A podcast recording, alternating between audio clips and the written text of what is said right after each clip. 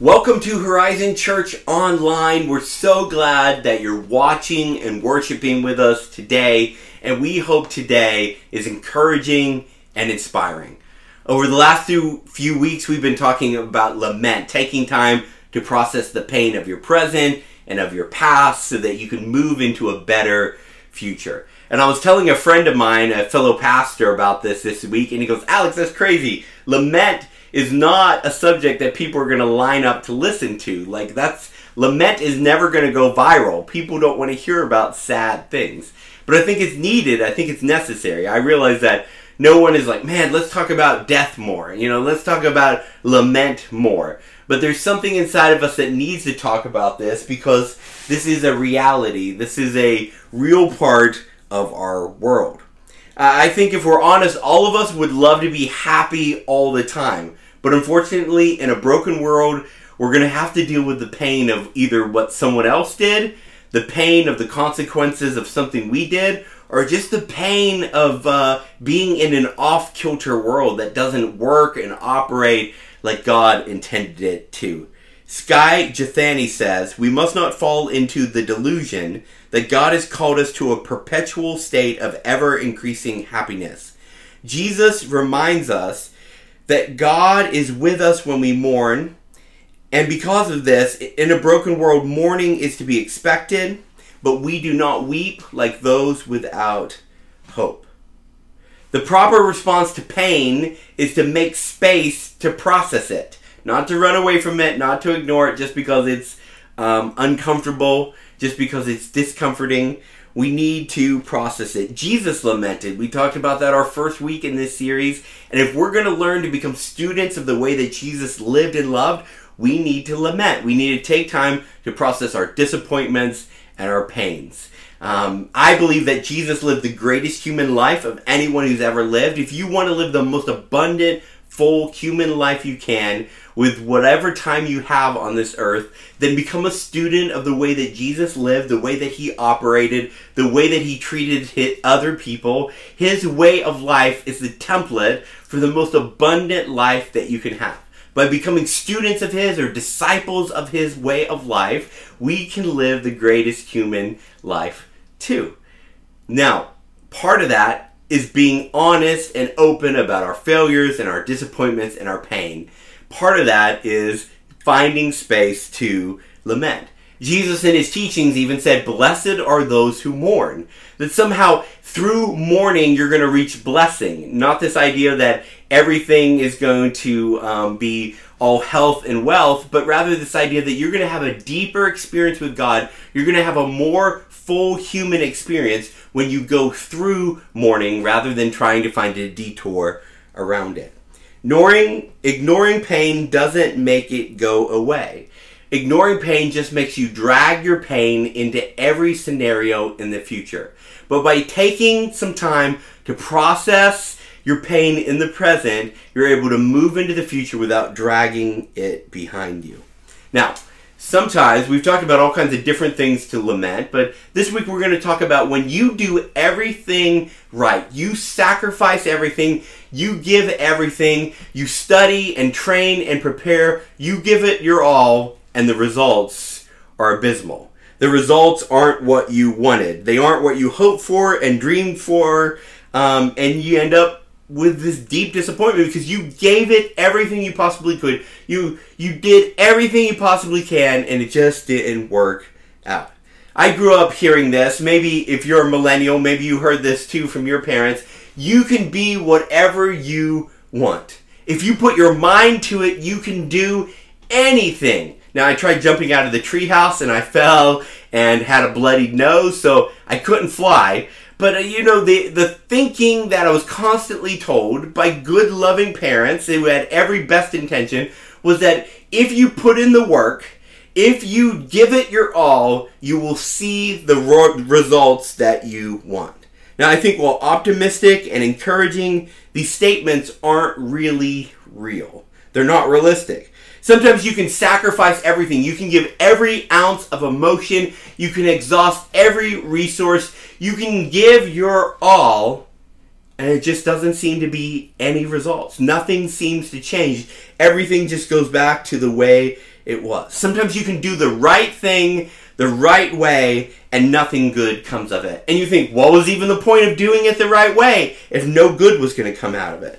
Sometimes God asks you to do something and you do it His way and you obey what He asks and He knows that it's not going to work out the way that you think and hope and you don't see the results that you thought you would. There is a real lament, a deep spiritual protest that comes from giving your all for something and not seeing any recognition and not seeing any results. And we see that in the story of Elijah, an Old Testament prophet, in 1 Kings 19, verses 1 through 18. King Ahab told Jezebel everything that Elijah had done and how he had killed all the prophets with the sword. So Jezebel sent a messenger to Elijah saying, May the gods punish me and punish me severely if I don't make your life like one of those that you have killed by this time tomorrow. Then Elijah became afraid and immediately took off running for his life. When he came to Beersheba, that belonged to Judah, he left his servant there and he went a day's journey into the wilderness. He sat down under a broom tree and prayed that he might die. He said, I've had enough, Lord, take my life. I'm no better than my ancestors. Despite all my work and all my efforts, I'm no better than them. Then he lay down and slept under the tree. Suddenly an angel touched him, and the angel told him, Get up and eat. And then he looked, and there at his head was a loaf of bread baked over hot stones and a jug of water. So he ate and he drank and lay down again. And then the angel of the Lord returned for a second time and touched him, and he said, Get up and eat, or the journey will be too much for you. So he got up and ate and drank, and then on the strength from that food, he walked forty days and forty nights in Horeb, the mountain of God. And he entered a cave there, and he spent the night. And suddenly the word of the Lord came to him and said to him, what are you doing here, Elijah? And he replied, I've been very zealous for the Lord God of armies. I've done everything. I've been passionate. I've given it my all. But the Israelites have abandoned your promises, God. They've torn down your altars. They've killed your prophets with the sword. I alone am left, and they're looking to take my life. And then God said, Go out and stand on the mountain in the Lord's presence. And at that moment, the Lord passed by, and a great mighty wind was tearing at the mountains and was shattering cliffs before the Lord, but the Lord was not in the wind. After the wind there was an earthquake, but the Lord was not in the earthquake. And after the earthquake there was a fire, but the Lord was not in the fire. And after the fire there was a voice, a soft whisper.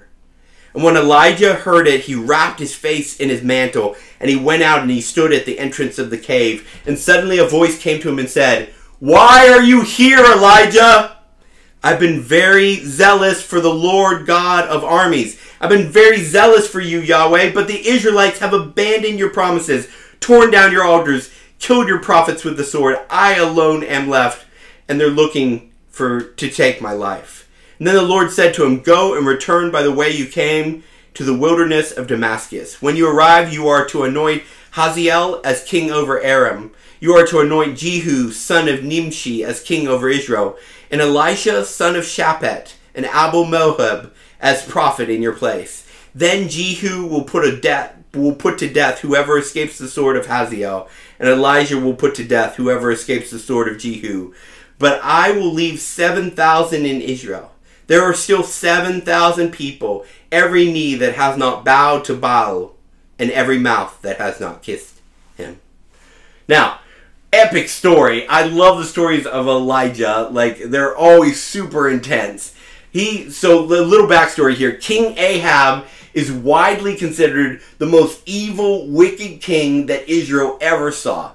He did all kinds of horrible things. One time he had a neighbor who had a vineyard. He's like, I like that vineyard. Can I buy it? And the neighbor said, This land has been in my family's uh, has been in my family for generations. I could never sell it. Ahab was like, okay, I'll kill you and take it. So he killed him and took it.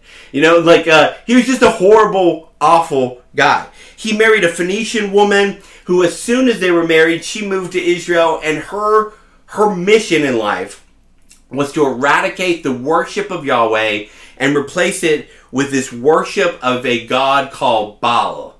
Baal was a fertility god. He was the sun god. He would make your crops grow and he would give you children. And, and people would do horrible sacrifices to him and in his name in order to get his blessing to have bigger families and to have bigger bounty, bountiful crops. And so she tried to wipe out every mention of Yahweh and every worshiper of Yahweh in the land and replace it with Baal. Now, Elijah had just had his greatest sermon ever in his entire ministry. He went up to this mountain, and hundreds of these priests and prophets of Baal lined up, and they had two sacrifices. And Elijah says, Let the real God send down fire on the altar. And uh, the priests and prophets of Baal, they stabbed themselves because blood would uh, appease Baal, and they tried to get his attention um, to pour down fire. He never did anything. And then Elijah poured water over his altar a bunch of times, and then Yahweh sent down fire and burned it up. And all the Israelites who were gathered there, they said, Baal isn't God, Yahweh is God, Yahweh is God. And they started chanting it, and Elijah was like, Yes, we're throwing out these these foreign false gods and we are going back to worshiping Yahweh like he always intended. We're supposed to be a platform so his Messiah can come to us and announce the restoration between God and humanity through this future person, Jesus. But Elijah comes out of there, you know, like crowd surfing on everybody, like it's the greatest day ever. And then the people just kind of all go back to their homes. And Jezebel, the Phoenician queen, she says, I'm going to kill you, Elijah. And he's like, Well, yeah, but I got all these people standing with me, and they're just all gone. Like he, he's just standing alone. He thought that it would be this great groundswell, this great rebellion, that it was going to change everything. He gave this his all. He stood up to hundreds of false prophets. God sent down fire. The people started chanting, and he's like, This is it. This is the turning point. I've given everything, and it's worth it because of this. And then right after that, he's alone. Everybody deserted him. They went back to their houses. He's like, I thought we were going to do something. They're like, Nah, we're good. And now he's running for his life as the Phoenician queen. She's not overthrown. There hasn't been a rebellion, and she's coming after him. Now, have you ever been in a moment like that? Where you think, this is it. I'm standing up. I'm speaking out. I'm doing the right thing. This is my moment. Everything's going to be different after this. I've sacrificed everything for this. I prepared everything for this. I'm doing this the right way at the right time. And then Nothing. Maybe you um, sacrificed and worked long hours. Maybe you started a business or wrote a book or had a relationship and you gave it everything, and in the end, the business floundered. Or no one published a book or the relationship ended, and you think, what a waste of time. That's something to lament. You think, I've given this everything, and look, it failed. It faltered. It floundered. What a waste. Why'd I even do it? Now, I've given Horizon Community Church everything I think I possibly can.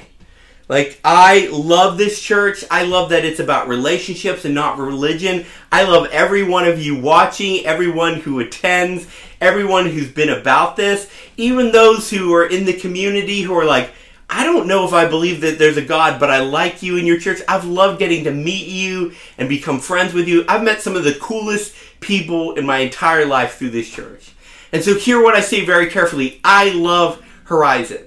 But there's times that I lament because my original dream, when I read every book I possibly could, and I went to every conference and training, and I consulted with everyone who knew something about church planting, and I tried to learn everything, and I exhausted all my emotional and spiritual and physical strength serving the community and doing everything I can, and trying to give everything. I've exhausted financial resources in every avenue of resource that I could. And uh, I, I, gotta tell you, like, I just imagined we'd be at 100 people by now. I'd be, I imagine we'd be planting other churches by now, starting other highly relational churches by now.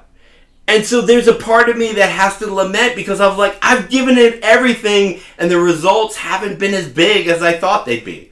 They haven't been as um, multiplying as I thought they'd be. It's healthy to lament when your expectations don't match your reality. Not everything I hoped and dreamed have come to pass. There's been a lot of heartache and disappointment. There's been betrayal from other pastors, from other um, spiritual leaders who should have been for me, but instead fought against me or even tried to prevent me from starting a church. I wholeheartedly believe that God led me here to do this. He told me to come to this area. He told me to start this church.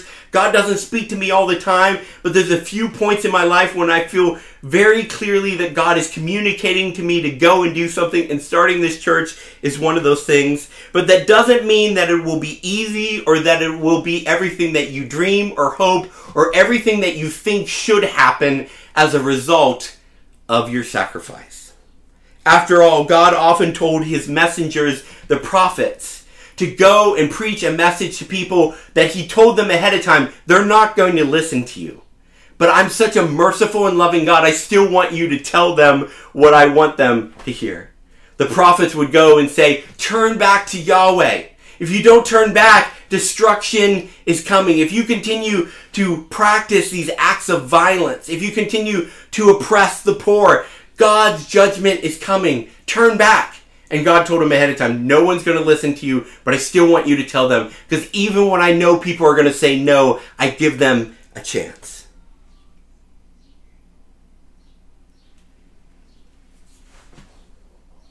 I think there's some valuable lessons that we can learn about lamenting from Elijah's story. First of all, lament can be lonely. You see here where Elijah, he runs to a certain place and then he leaves his servant and he goes out on his own. He, he separates himself from community.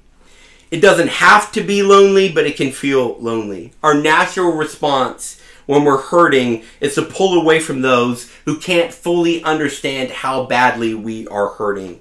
Just because someone can't fully understand our pain doesn't mean they can't help you process your pain. Elijah wants to die in this passage. Without community, grief can feel like a dead end road instead of a bridge to deeper blessing and experience with God. It can feel like a dead end road that runs into despair unless you have other people around you who have also gone through grief and can tell you this isn't the end of the road. This isn't the end of your story. There's more after this. See, grief lies to you and makes you think you're alone. It makes you feel like you're the only one who is suffering or struggling and the only one who ever has. Another thing I see here is don't forget when you lament to eat and sleep and rest. See, grief takes an emotional and physical toll on us. That's one of the reasons I think we're not just a body, right? We're not just a uh, made up of cells and organic matter. There's also this emotional, spiritual element to who we are. Something like betrayal and disappointment just doesn't affect you mentally, it also affects you physically. There's all kinds of studies on how stress, which is an emotional, maybe spiritual uh, feeling, ends up affecting your body. And so, if you're going to lament, if you're going to say, I'm going to take this time to stop running away from my pain, maybe the pain of the past, maybe the pain of the present, maybe the pain of disappointment of giving everything and doing everything the right way and not seeing the results I wanted. And um, I'm going to walk through this in a lament. I'm going to take time to craft this protest to God, to actually process my feelings and move to the other side of this thing. Well, make sure that you prepare mentally and physically, that you get enough sleep that you you're eating healthy, clean foods that are going to give you energy and clear thought so that you can process and go through this. You don't lament by eating a tub of ice cream. That's how I run away from my problems by eating a tub of ice cream so that the sugar helps me forget. You process your emotions by making sure you're well rested and you've eaten clean, healthy foods, that you're in a good physical and emotional position to face the hard marathon of lament. Do you remember that episode of The Office when uh, they were all going to run a marathon together, and uh, Michael, the uh, the manager there who always did ridiculous things, he's like, "You got a carb load to be prepared for your run. You got a carb load," and so he ate like all these uh, linguine, Alfredo linguine like meals from Olive Garden, and so he was too sick to run then. Um, I have friends who are long distance runners. I mean, they run like a hundred miles, like crazy distances and they have to have enough calories in order to make that long distance run. And so yeah, the carb load, they they have to have enough calories to not run out of energy when you're running that far. Lament is a long marathon, and you need to make sure that you're physically and emotionally, spiritually rested and fed and prepared to walk through it. It's healthy to run a marathon, but if you don't prepare for that marathon, you're going to end up getting hurt. It's healthy to uh, lament your pain and grief, but if you don't make proper preparations, you're going to end up getting further hurt. Now, we also see here in the story of Elijah that God shows up in the midst of disappointment. Sometimes God has to let our expectations die in order to resurrect better expectations. Sometimes, whether we realize it or not, our dreams were big, but they were shallow and selfish. They were about us, they weren't about God and others. And sometimes it's really hard to uh, dissect the difference between something that you want for God and others and something that you want for yourself. And sometimes God allows your expectations to fail in order to help you see the clear divide between the two. God always wants to bless a person in order to bless a people. God doesn't want to give you a platform so that you have a bigger social media presence for you. He wants to elevate you if it's going to elevate and help others and elevate his name and his glory. See, the upside down logic of Jesus' kingdom says that we must deny ourselves. He says the greatest in his kingdom, the greatest person in God's mind, is not the person with the most power, the most money, the most influence, the biggest number of people. Jesus says the greatest person in his kingdom is the person who serves most often, most willingly, and most unselfishly. That's who Jesus sees as the greatest in the kingdom. I think that the smallest kingdom act can change the world. Now, we won't always see those results, and you might make a small kingdom act, an action of something that Jesus would want done if he was ruling and reigning as king on this earth. You may not see those results and you might think, what was the point of that? But I'm telling you, kingdom actions never fall flat.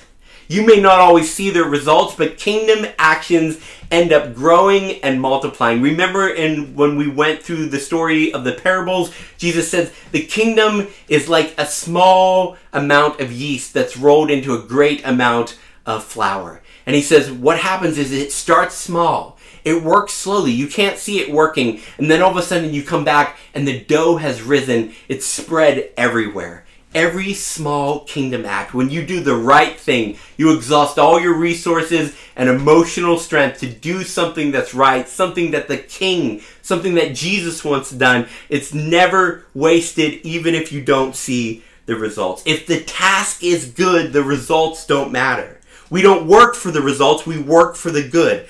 Lament forces us to look at our motivations. Am I doing this so I can see the results? Or am I doing this because God asked me to? Because Jesus would do things this way? Am I doing this because I hope that this will give me what I want? Or am I doing this because this is what Jesus wants? Your dream, your desire might not look like it's coming true lament that. That's okay to lament. That's healthy. You need to do that. If you don't lament, it's going to torture you. Keep doing the right thing anyways, even if it looks like the right thing's not getting you what you want.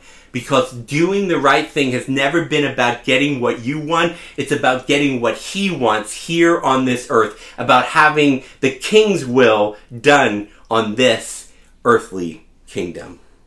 Dead dreams separate those who keep working and those who are only working for success, applause, and fame, which are